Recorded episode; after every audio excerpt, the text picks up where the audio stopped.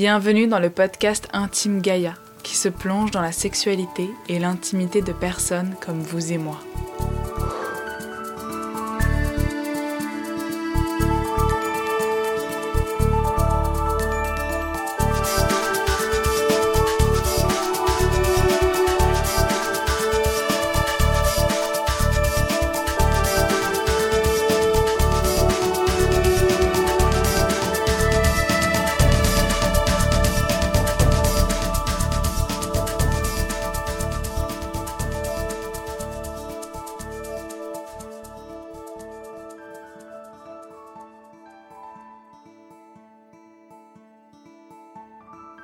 Pour ce troisième épisode, je reçois Cindy.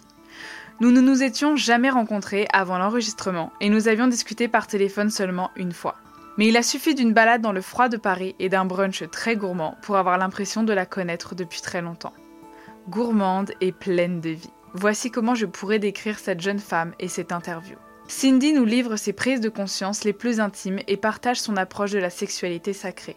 Une sexualité où se mélangent spiritualité, introspection et plaisir. Ces mots sont simples et s'accompagnent d'une voix pulpeuse et d'un rire qui, j'en suis sûre, pourrait inonder le monde de joie. Ensemble, nous avons parlé de bulles, du chiffre 7, de sex shop, de cycle et de désir. C'est parti. Bonjour Cindy. Bonjour. Comment vas-tu? Ça va très bien et toi? Très bien, merci beaucoup d'avoir fait le chemin depuis Reims pour venir aujourd'hui. Merci à toi de m'accueillir chez toi avec un super brunch. avec grand plaisir. C'était une excuse pour manger des gâteaux Cyril Lignac ce matin. pour les deux premières interviews que j'ai réalisées avant de t'accueillir, ma première question c'était à quel âge as-tu commencé à te poser des questions sur la sexualité? Et en fait, avec toi, j'ai vraiment eu envie de, commencer euh, plus par le lien entre sexualité et intimité. Parce que quand on en a discuté, il y a vraiment cette idée de sphère intime et de sphère qui nous appartient.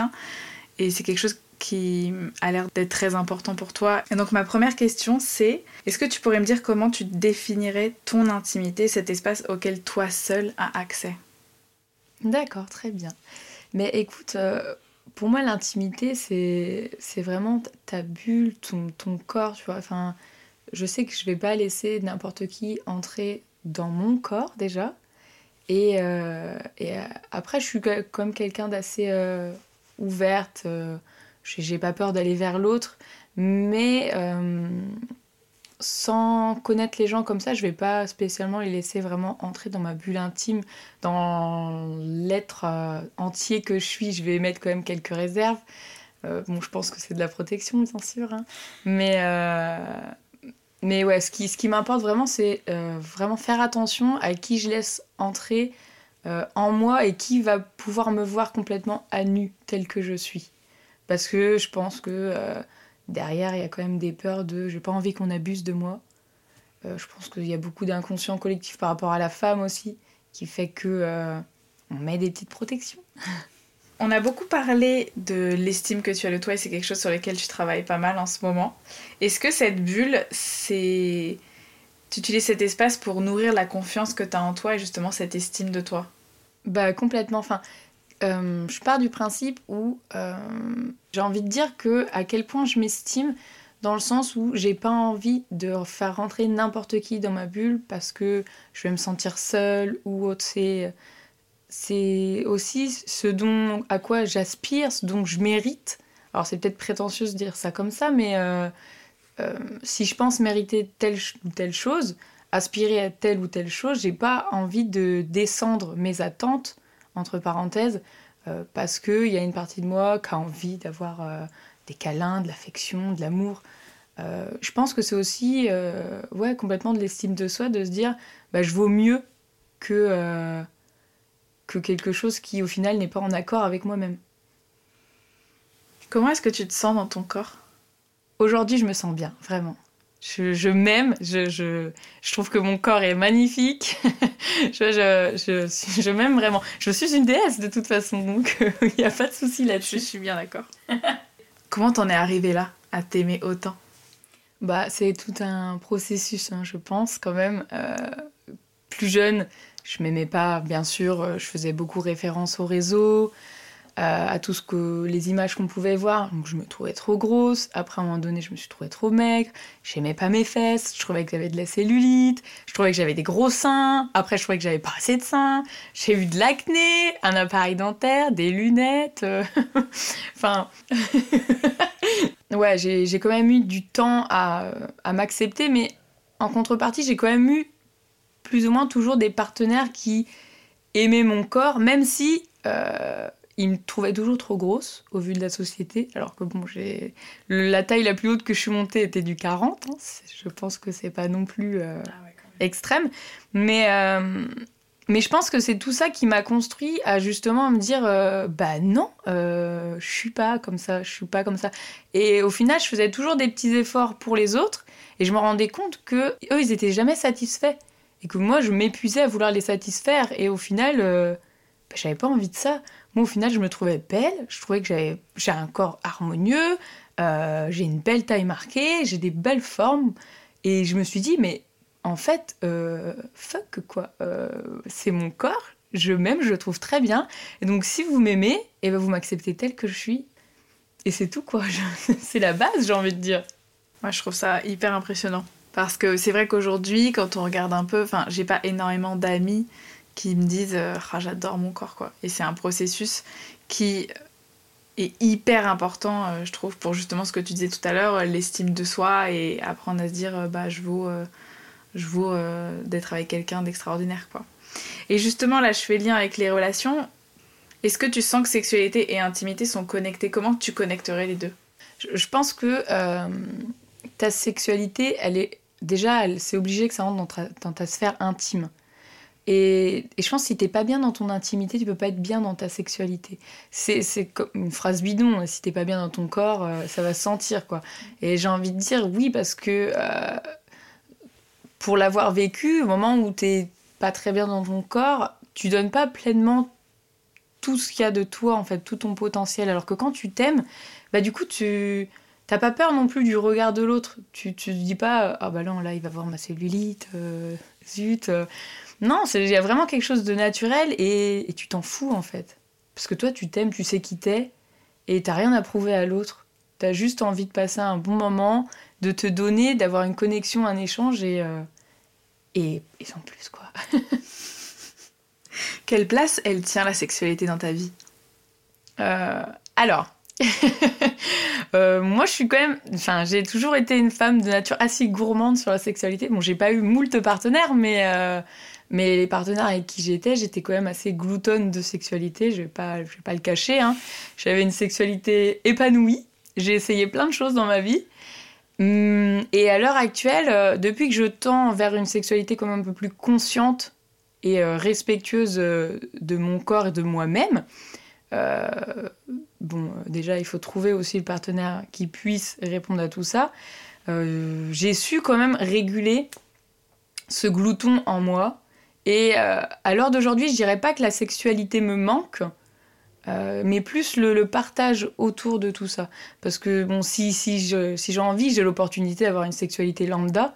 C'est plus ce que je recherche. Je veux vraiment. Euh, enfin, j'aspire vraiment à d'autres choses, à, à vraiment un partage, une communion. C'est vraiment différent. Et, et du coup, ma sexualité d'avant ne me manque plus. Et ce minima glouton, comment tu l'as comment tu l'as régulé? À quel moment tu t'es dit là je sens que que ça me va pas et en fait qu'est-ce qui est représenté? S'il y a quelqu'un qui nous écoute et qui se dit euh, qui sait ce glouton, qu'est-ce qu'il fait là Est-ce que tu pourrais nous en, nous en dire un peu plus? Bah, Je dirais qu'à travers ce glouton, euh, je cherchais de l'amour, mais aussi du désir. J'avais envie que les gens me désirent.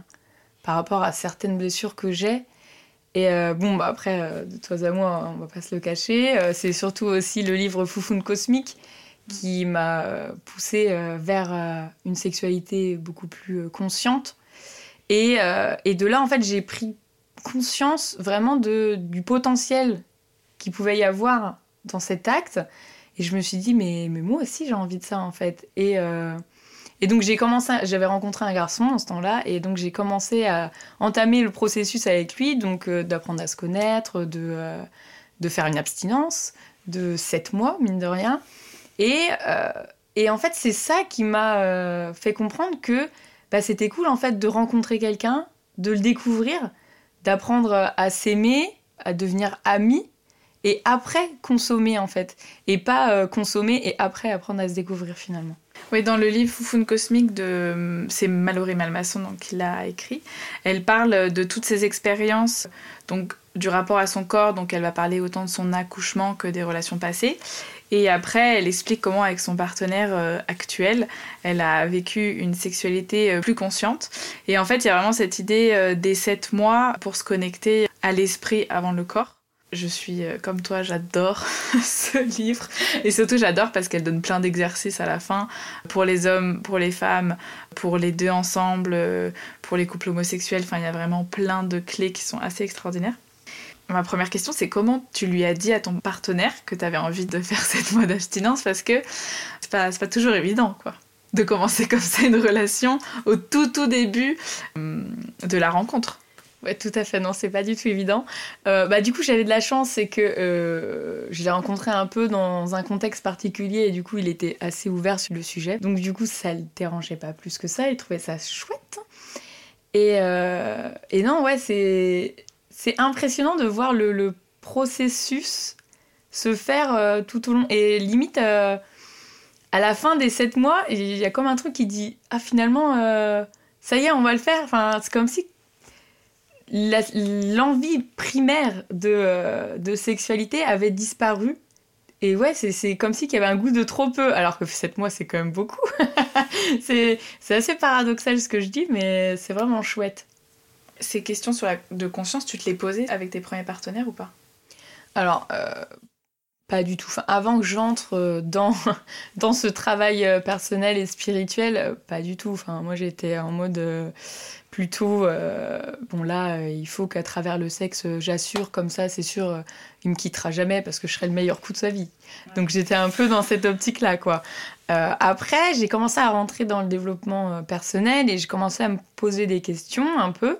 Et c'est vrai que là, j'ai vu mon, glouton euh, en quête de sensations fortes, on va dire, dans la sexualité, commencer un peu à s'estomper. J'étais toujours très actif, hein, j'en demandais toujours beaucoup, mais j'avais plus besoin d'autant de, folie, on va dire, dans mes ébats sexuels. Et puis, et puis bah, après, fait en sorte que ben, je me suis rendu compte vraiment que j'aspirais à autre chose. Mon partenaire d'avant n'était pas, euh, pas au même point, on va dire. Il n'aspirait pas pareil que moi et du coup, il ne me comprenait pas. Et... Par rapport au sujet de la conscience et au travail sur soi Ouais, au travail sur soi. Enfin, il y avait un décalage et, et bref, ça s'est terminé. Et de là, après, vraiment, je me suis dit, bah c'est bon, maintenant, moi, je veux un, un partenaire comme ça. J'ai plus envie de, de me forcer dans, dans, des relations pour me dire parce que si il faut il faut quand même le faire pour son partenaire et tout. J'ai plus envie de ça donc euh, je me suis promis à moi-même de euh, de trouver quelqu'un qui serait d'accord euh, pour expérimenter une sexualité sacrée avec moi. Donc j'ai rencontré cette personne Bon, malheureusement, ça n'a pas, euh, ça n'a pas abouti. Et puis bah, là, avec le confinement, c'est un peu délicat de trouver quelqu'un. Mais mine de rien, j'avais rencontré un garçon. Donc moi, je lui ai dit cash directement que euh, je me suis dit, on va tâter le terrain tout de suite, voir euh, s'il me prend pour, pour une illuminée ou pas. Bon, il avait l'air ok, ça, ça semblait plutôt bien parti. bon, 7 mois, il trouvait ça beaucoup trop long. Mm. bon, je m'étais dit, déjà, s'il fait 4 mois, c'est bien. Ouais, ouais, parce que bon, parce que l'idée, c'est juste au moins poser l'intention de se rencontrer avant de connecter les corps. Ça, Donc, euh, si l'énergie est là, tout à fait. Mais c'est vrai que c'est délicat d'amener ça à quelqu'un. Et je pense qu'il vaut mieux l'amener euh, directement tout en spontanéité. Ça passe beaucoup mieux que euh, plutôt qu'attendre. ouais, tout à fait. Comme ça, la personne, elle sait tout de suite à quoi elle, quoi elle s'attend finalement. Et donc en fait, pendant sept mois, Qu'est-ce qui se passe? Il n'y a rien du tout, vous ne vous embrassez pas, vous ne vous touchez pas, ou il peut y avoir euh, des bisous, des câlins? Comment ça se déroule? Est-ce que tu pourrais nous parler de ces 7 mois? Bon, du coup, euh, nous, on est parti sur 7 euh, mois d'abstinence, enfin, de pas de relations sexuelles. Donc, on s'embrassait, on se faisait des câlins, on se touchait, enfin, comme un couple normal, sauf que on n'allait pas jusqu'au préliminaire, ni du coup pénétration. Euh, et, donc ça se faisait au, fil du temps en fait. Et il y, a il, y a, quand même eu un moment où euh, il y a eu un pic on va dire, comme si que ton besoin primaire, il, avait envie de passer outre, mais si vraiment c'est ce que t'aspires et t'as la volonté pour, bah alors tu t'essayes de te recadrer et au final, il y a comme un, petit clic qui se fait et tu tombes de l'autre côté et c'est là vraiment que euh, il y a d'autres choses qui, ouais, il y a deux choses qui arrivent et t'as plus besoin de ça. Et moi je me souviens d'une très belle expérience que j'ai eue avec, euh, avec cet homme. Un soir, euh, il, a, il a caressé mon corps, en fait il, m'a découvert et c'était la première fois que je laissais quelqu'un me découvrir en fait. Comme ça j'étais à nu et, et il a pris son temps et c'est la première fois que quelqu'un m'a découvert comme ça et surtout était très doux envers moi. Et du coup, il n'y avait pas de, de, tension sexuelle derrière ça. J'en garde un très très beau souvenir en tout cas et, euh, et, je sais que ça, ça a vraiment fait du bien à la femme que j'étais. De ne pas sentir objet pour une fois. Et sentir te que c'était de la vraie caresse dans la sensualité, qu'il voilà, pas C'était vraiment de, de, de l'amour, de la reconnaissance. Il y avait vraiment... C'était vraiment très très beau. je peux pas l'expliquer avec des mots. Je pense que ça, ça se vit ces choses-là et, euh, et je souhaite à tout le monde de le vivre. Ce que j'adore vraiment dans, dans Foufoune Cosmique, c'est là où elle explique un peu toutes ces découvertes du corps.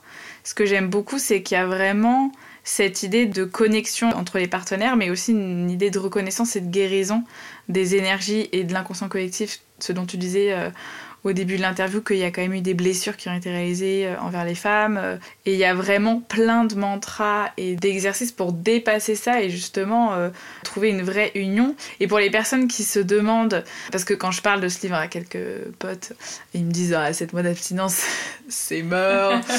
ouais, généralement, ça refroidit vite. Hein.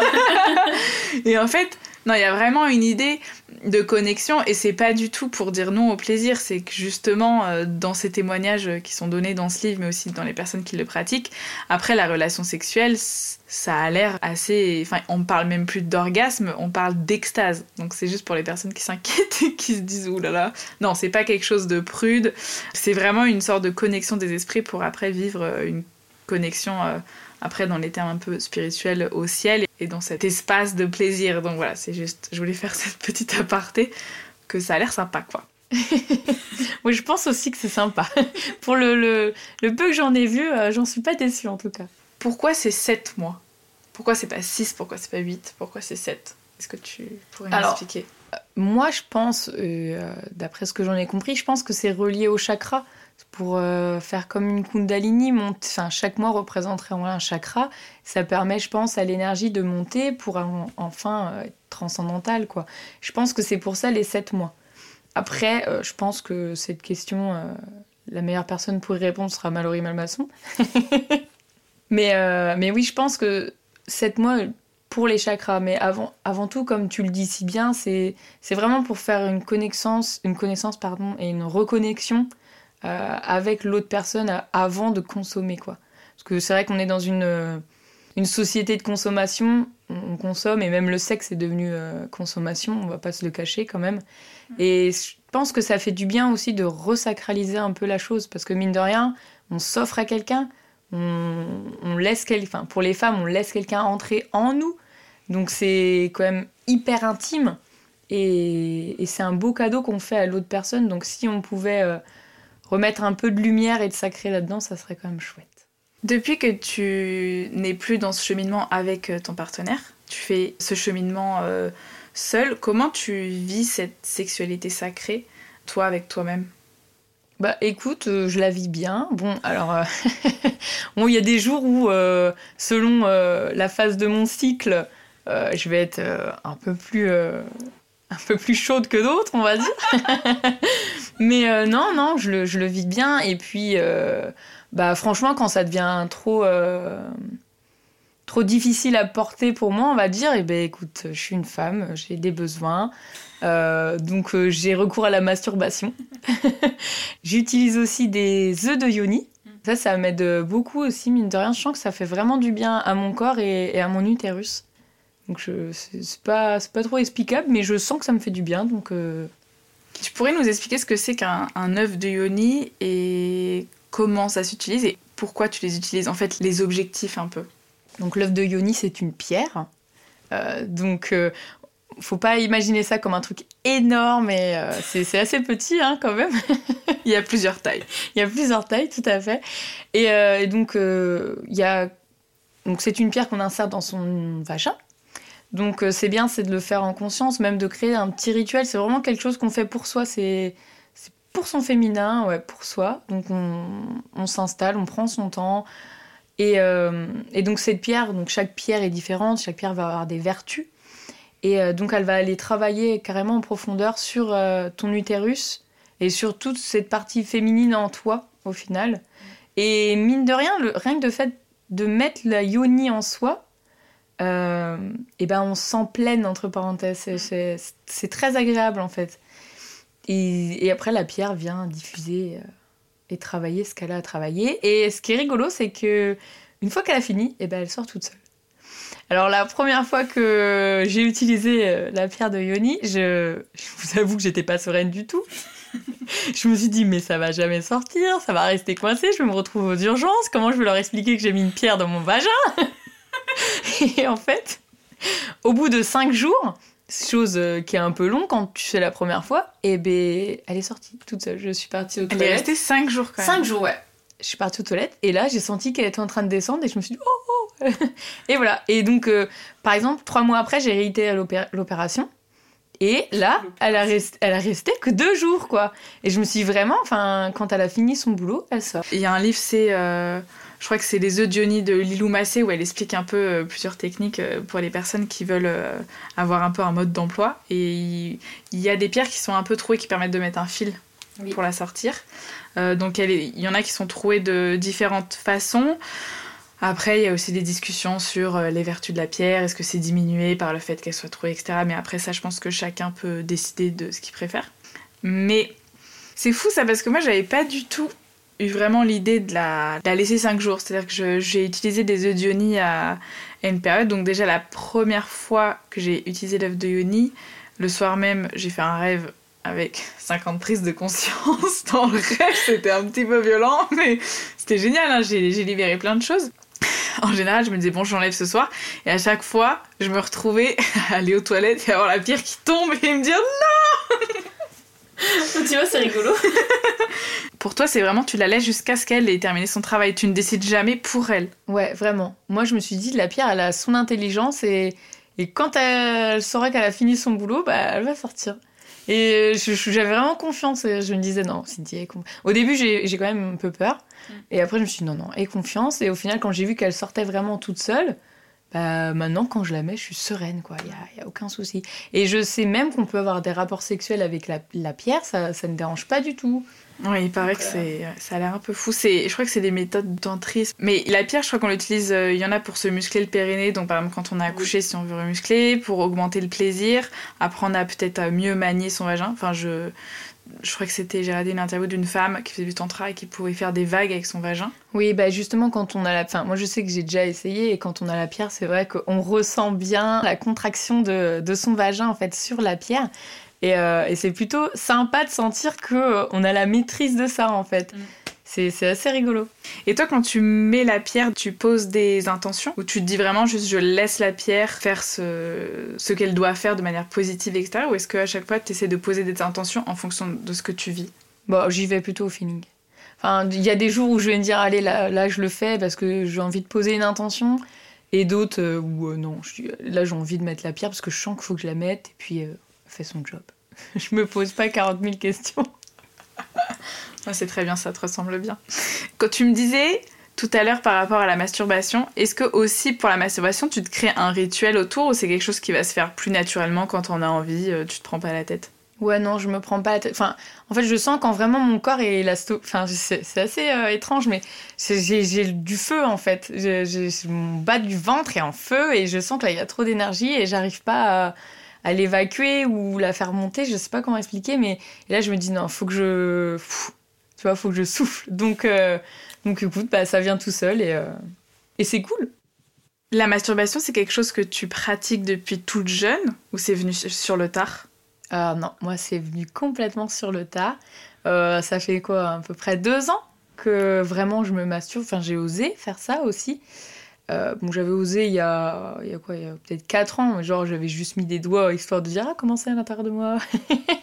j'avais jamais vraiment approfondi la chose parce que je m'étais toujours dit, euh, enfin il y avait une partie de moi qui se disait non mais en fait le plaisir féminin euh, c'est l'homme qui te l'apporte. Toi tu, tu peux pas te l'apporter toute seule et et c'est comme si qu'il y avait quelque chose qui disait euh, ah mais tu peux pas faire ça t'es une femme euh, tu te masturbes pas. Genre euh, la masturbation c'est sale c'est pour les mecs quoi. Et, au final bah je me suis autorisée. Je me suis dit bah vas-y Cindy t'es es seule avec toi-même. Et donc c'est au moment où j'avais commencé à acheter les yoni aussi. Donc ça m'a vraiment ouvert à tout ça. Et c'est là que je me suis dit bah en fait c'est chouette aussi de de se faire du bien et de se découvrir, c'est pas du tout quelque chose de sale. Et en même temps, je pense qu'il faut le faire quand, quand on en ressent l'envie, l'appel. Enfin, je sais qu'avant, je l'aurais fait et je l'aurais peut-être pas fait de la même manière. Il y aurait une partie de moi qui aurait ah, culpabilisé ou qui se serait senti pas bien. Et là, du coup, je l'ai fait dans un moment de ma vie et dans un espace où euh, bah, j'étais prête, je pense, euh, à découvrir mon corps en tant que femme euh, et à m'autoriser certaines choses, quoi. Ouais. Bah, je comprends dans le sens où moi la, masturbation c'est quelque chose euh, que j'ai pu commencer beaucoup plus jeune. C'est vraiment une découverte du corps, quelque chose qui s'est fait un peu euh, naturellement, enfin c'est un peu vu comme ça. Et c'est sûr que j'ai mis quand même beaucoup de temps à décrocher cette sensation de culpabilité. C'était un peu comme un nuage qui passait tout le temps. Et justement d'arriver à ce point où on accueille complètement juste le plaisir et l'éclat que c'est, c'est assez magnifique. Et toi, t'as ça s'est vraiment présenté à toi quand t'étais prête, quoi. Ouais, voilà, c'est ça. Vraiment. C'est là que je me suis dit, vas-y, là, euh, tu peux découvrir ton corps en toute tranquillité, sans jugement. Non, c'est vraiment chouette. Moi, je regarde un agréable souvenir, en tout cas. Et je suis vraiment contente d'avoir euh, fait ça. Et je pense que tout s'organise dans la vie. Quand tu as quelque chose à faire, tu le fais, quoi. Et, euh, et du coup, bon moment. ça, c'est cool. Qu'est-ce que ça t'a fait travailler ce cheminement de sexualité sacrée? Je veux dire, avec ton partenaire des 7 mois, tu as dû complètement t'ouvrir et c'est quand même une certaine vulnérabilité de laisser quelqu'un nous découvrir entièrement au niveau de l'esprit. Donc ça va dépendre des personnes, mais ça peut faire moins peur de coucher avec quelqu'un que de partager cette, euh, autant d'intimité. Qu'est-ce que ça t'a fait travailler? Qu'est-ce que ça t'a fait ressentir de t'ouvrir complètement? Ah, Vraiment, bah, t'as mis le mot, hein, vulnérabilité. Vraiment, moi, je j'ai vraiment eu du mal avec ça. Je me suis dit, mais la personne va voir tout de moi, quoi. Euh, mes faiblesses, mes forces. Euh. je pense que ça, c'est personnel à moi et mon histoire, mais euh, j'avais vraiment l'impression que du coup, en fait, euh, bah, il allait tout voir de moi et qu'il allait pouvoir l'utiliser contre moi, en fait. Et, et donc, ça, ça a été. j'ai eu quand même beaucoup de mal à, à vraiment me dire non mais Cindy c'est bon, tu peux être libre, euh, tu peux te montrer vulnérable comme tu l'es et c'est pas un défaut. Et, justement c'est beau et pur de, de au final laisser quelqu'un voir euh, tes ombres, tes lumières, à quel point t'es es faible et forte à la fois. Et, et c'est pas pour autant que la personne va, va abuser ou jouer de toi quoi. Et, et vraiment ça m'a ça, ça a ouvert je pense quelque chose en moi euh, et, non, je, le vivais vraiment bien. Et c'est vraiment avec une des personnes où je me suis sentie le, plus moi-même et authentique, sans, sans jugement euh, derrière. Et j'étais vraiment vraie. Mais du coup, j'avais pas besoin de, de, jouer de rôle, quoi. J'étais vraiment vraie avec cette personne. C'était vraiment chouette. Mm. Et le fait de déconstruire les rôles que tu qu'on peut jouer en fait dans le couple, ça fait que au sein de la sexualité, bah là aussi les rôles qu'on peut jouer dans l'acte, ça veut dire qu'en fait, il euh, y en a plus non plus, quoi. Ben ouais, c'est ça qui est chouette. C'est que c'est un travail euh, de jour et de nuit, on va dire. C'est-à-dire que tu t'analyses tout le temps et même euh, dans, dans ton rapport sexuel, dans la façon dont tu vas aborder les choses, tu, tu vois aussi quelle partie de toi, au final, prend le lead. Si c'est si ton ego, tes mini-moi, pour ceux qui connaissent euh, l'art et la manière d'être soi. Merci, l'art et la manière d'être De Mallory Malfaçon également. Vous l'aurez compris, on est fan. Euh, donc ouais, non, c'est vrai, c'est vraiment chouette d'avoir assez de recul et d'observation pour se dire euh, ah bah là, au final, c'est j'étais pas authentique quoi. J'ai fait ça pour ça. Mm. Pour être aimé, pour être regardé. Alors, j'ai quand même envie de parler d'un petit truc. Tu m'en as parlé euh, pendant notre premier appel téléphonique. C'est un petit aparté, hein. Mais tu m'as dit que tu avais travaillé dans un sex shop en tant que vendeuse. J'aimerais beaucoup que tu me parles de cette expérience. Alors ouais, j'étais du coup j'étais pas vendeuse dans un sex shop, j'étais euh, vendeuse à domicile. Donc en fait j'organisais des réunions où je vendais euh, des produits qu'on peut trouver dans un sex shop, tout à fait. Mais qu'est-ce qui t'a donné l'idée de faire ça? Ouh, Cindy la gourmande Donc j'avais participé en fait à une, euh, à une réunion de ce style. J'avais trouvé ça hyper sympa et tout. Euh, et je suis assez ouverte sur la chose. Du coup, la nana m'avait demandé si ça m'intéresserait de, de, faire pareil et de travailler pour elle. Et moi je me dis, oh bah ouais, ça va être cool et tout. Et donc, euh, bah, j'allais chez les gens, et donc euh, c'était soit que des femmes, parce que j'avais envie d'être entre copines, soit euh, c'était des couples, hmm. ou, ou des amis, une bande d'amis, une soirée sextoy, c'est sympathique, on va bien rigoler. Et donc, j'en garde vraiment une super bonne expérience. Et c'est là que j'ai vu aussi que. Enfin, que j'ai pu me rendre compte que dans la sexualité d'aujourd'hui, il y a beaucoup de, de, gens en fait qui recherchent des sensations, du fun, parce que je pense qu'il y a une partie d'eux, inconsciemment, qui sait qu'il manque un truc. Euh, il manque une joie à tout ça. Et, euh, et j'ai vu aussi, j'ai pu constater qu'il y avait un gros manque de communication, que beaucoup de femmes n'osaient pas euh, dire ce qu'elles aimeraient avoir, ce qui leur plaît, ce qui leur plaît pas. Et pareil pour les hommes, il y a beaucoup d'hommes qui, qui ne vont pas oser dire à leur partenaire bah, j'aimerais que tu me fasses une fellation parce que j'aime ça, ou euh, ne fais pas comme ci, fais comme ça. Et c'est vrai que je trouve ça dommage parce qu'au final, euh, quand t'es avec quelqu'un, tu peux te permettre ce genre de choses, je pense, sans forcément le blesser dans son ego. C'est pas parce que tu dis à, un homme, euh, non mais là, ce que tu fais, ça me plaît pas, que c'est un mauvais coup, que c'est un mauvais gars. Non, pas du tout, tu vois. Justement, enfin, moi, je prends l'exemple du sportif, mais un sportif, euh, quand il fait une, erreur, on va lui dire pour qu'il se corrige et qu'il s'améliore. Et eh ben, c'est pareil, que ce soit pour une femme ou un homme. Après, chaque, chaque individu est, euh, est unique et, euh, aura des envies et des attentes autres. Enfin, il aimera d'autres choses, mais, justement, c'est des petits ajustements qui font que, eh ben après, paf, on atteint le 16e ciel. Et je trouve que justement, ce qui rend la communication difficile dans les couples, en tout cas c'est ce que j'ai pu expérimenter en en parlant avec des amis, c'est des les femmes qui vont me dire euh, voilà j'aime pas comment est mon partenaire, je le trouve pas très bon au lit, etc. Ma première réaction ça va être de dire euh, bah, est-ce que tu lui as dit ce que t'aimes? Et souvent en fait elles savent pas vraiment ce qu'elles aiment parce que euh, c'est assez tabou de se découvrir, euh, d'aller regarder ce qu'on aime, ce qu'on n'aime pas, et être vraiment euh, s'autoriser à plonger dans le plaisir. J'allais te le dire, ouais, parce que généralement les femmes s'autorisent pas à, à s'explorer elles-mêmes en fait. Enfin, la masturbation chez les hommes c'est quelque chose de très connu, et la masturbation chez les femmes c'est un peu tabou quoi. Genre euh, une fille qui se masturbe c'est oh, oh, elle est bizarre elle, tu vois. il y a des pénis partout dans la rue, pourquoi euh, les utilise pas quoi euh, Et ouais, c'est vrai qu'en tant que femme, on, on prend pas assez. Le... Bon, je pense que ça va changer avec euh, les générations à venir, mais mais on prend pas assez de temps pour se découvrir soi-même, pour voir ce qui nous fait du bien, ou même avec son partenaire, de, de voir ah tiens là j'aime bien, là non en fait j'aime pas, donc c'est cool. Je pense que ce qui serait pas mal aussi, c'est que quand on se rencontre, on a un petit carnet Genre, on écrit ce qu'on aime, ce qu'on n'aime pas, on le donne à son partenaire, il le lit, comme ça il est au courant de la chose. C'est réglé. Hein. en plus, il y a vraiment ce côté, euh, c'est pas juste de dire non, ça j'aime pas. C'est. Parce que quand on commence un peu à se connaître, c'est écoute, ça j'aime pas trop, mais par contre, quand tu fais ça, j'adore. et en fait, ça. fait que l'ego, il il va pas prendre full place en me disant oh, je suis nul, il a pas aimé ça, parce que tout de suite on redirige vers mais par contre quand tu fais comme ça, oh là là, continue. Et là on. Mais oui, c'est des ajustements, hein. c'est comme dans la cuisine. Il y en a qui vont préférer plus de poivre et moins de sel, et vice versa, et c'est pas pour autant que la cuisine est, est pas bonne quoi. Mm. Il y a deux jours, j'ai un... mon voisin qui m'a demandé, parce qu'il sait que je fais des. Enfin, que je parle un peu de sexualité. Il avait pas mal de partenaires, il a arrêté pendant un an et demi, deux ans, et là il me dit j'arrive pas trop à tenir, euh, euh, comment je fais? Et je lui dis, bah, tu peux faire euh, pendant les prélis, euh, t'assures euh, un certain plaisir de la personne. Il me dit, oh, mais je sais pas faire. En plus, elle se connaît pas, il était, il était super stressé. Et je dis, bah fais un jeu, tu fais un jeu où tu lui dis, euh, voilà, là je tente des trucs.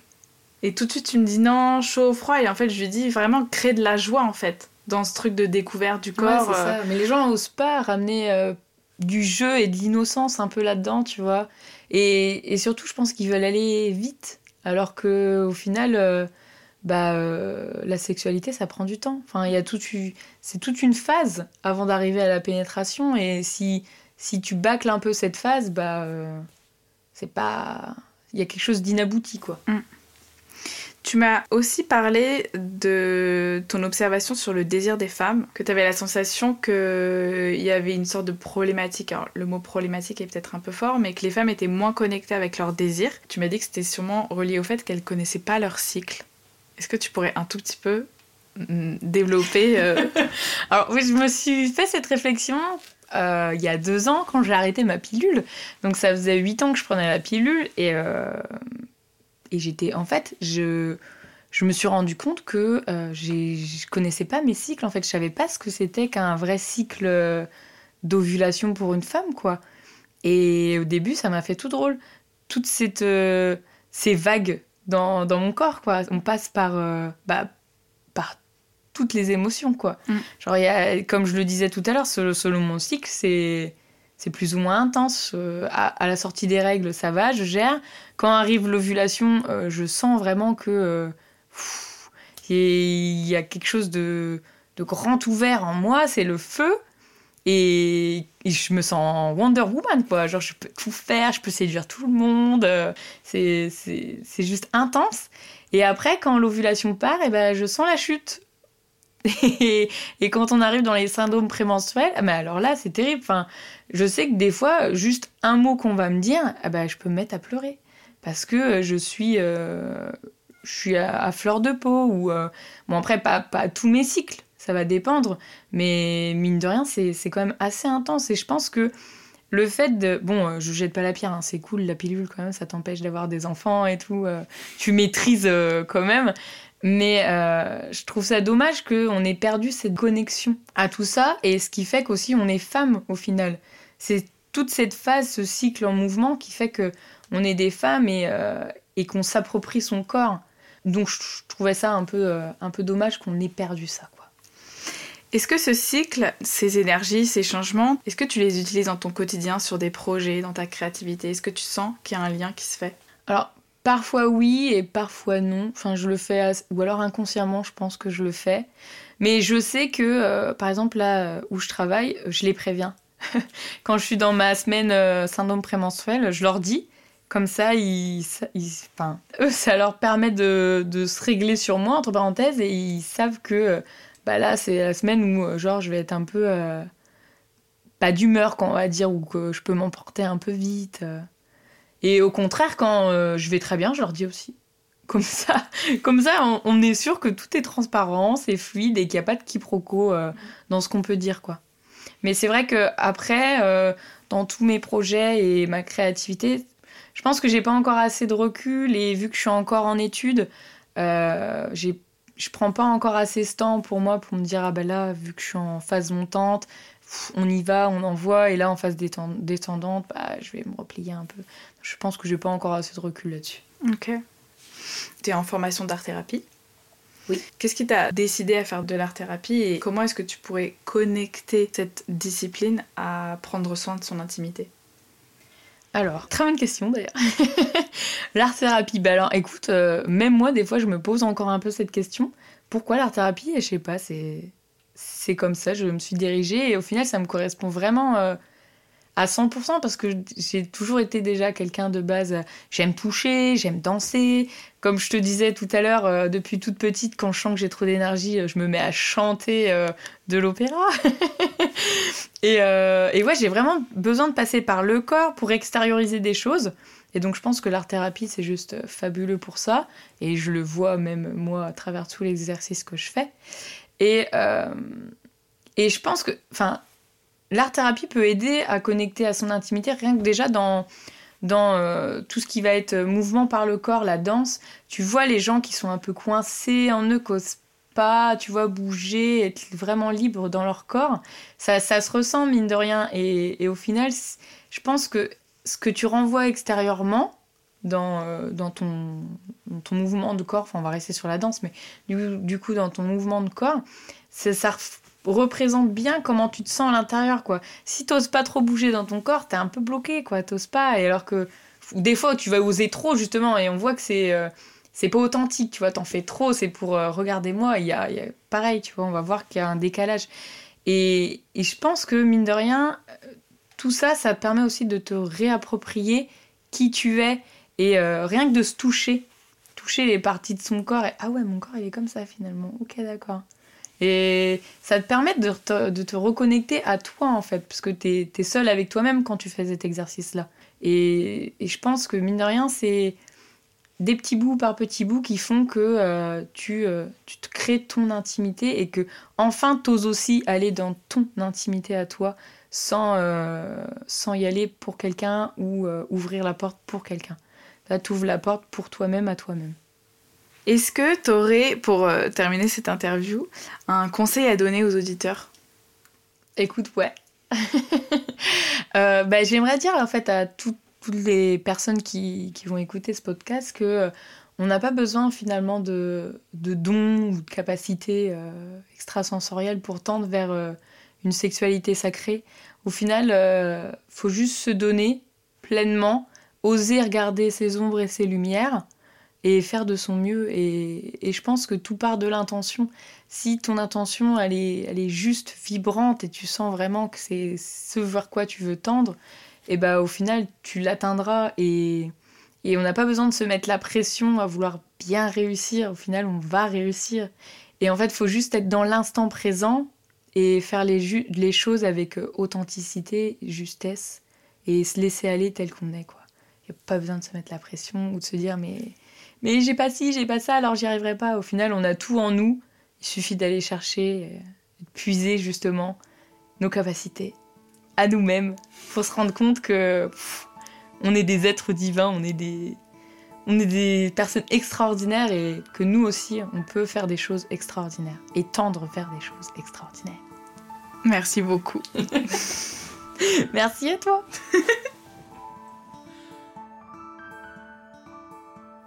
Ce podcast est le premier projet de la plateforme Vivre avec Gaïa, dédié à l'émergence d'un monde plus conscient. Il n'aurait pas pu voir le jour sans le soutien et la participation de nombreuses personnes. Merci à Théo qui rend ces échanges plus beaux. Merci à Clémence pour ses logos, à Déborah qui dessine les portraits magnifiques des invités et à Didier pour un générique détonnant. Enfin, merci à Cindy d'avoir répondu à mon appel lancé sur Instagram. Te rencontrer était un très très beau cadeau. La période de lancement d'Intime Gaïa se termine avec cet épisode. À partir de maintenant, ce podcast vous donne rendez-vous tous les premiers lundis du mois. Et pour la plateforme Vivre avec Gaïa, d'autres surprises arrivent. Abonnez-vous sur le compte Instagram Vivre avec Gaïa pour en savoir plus.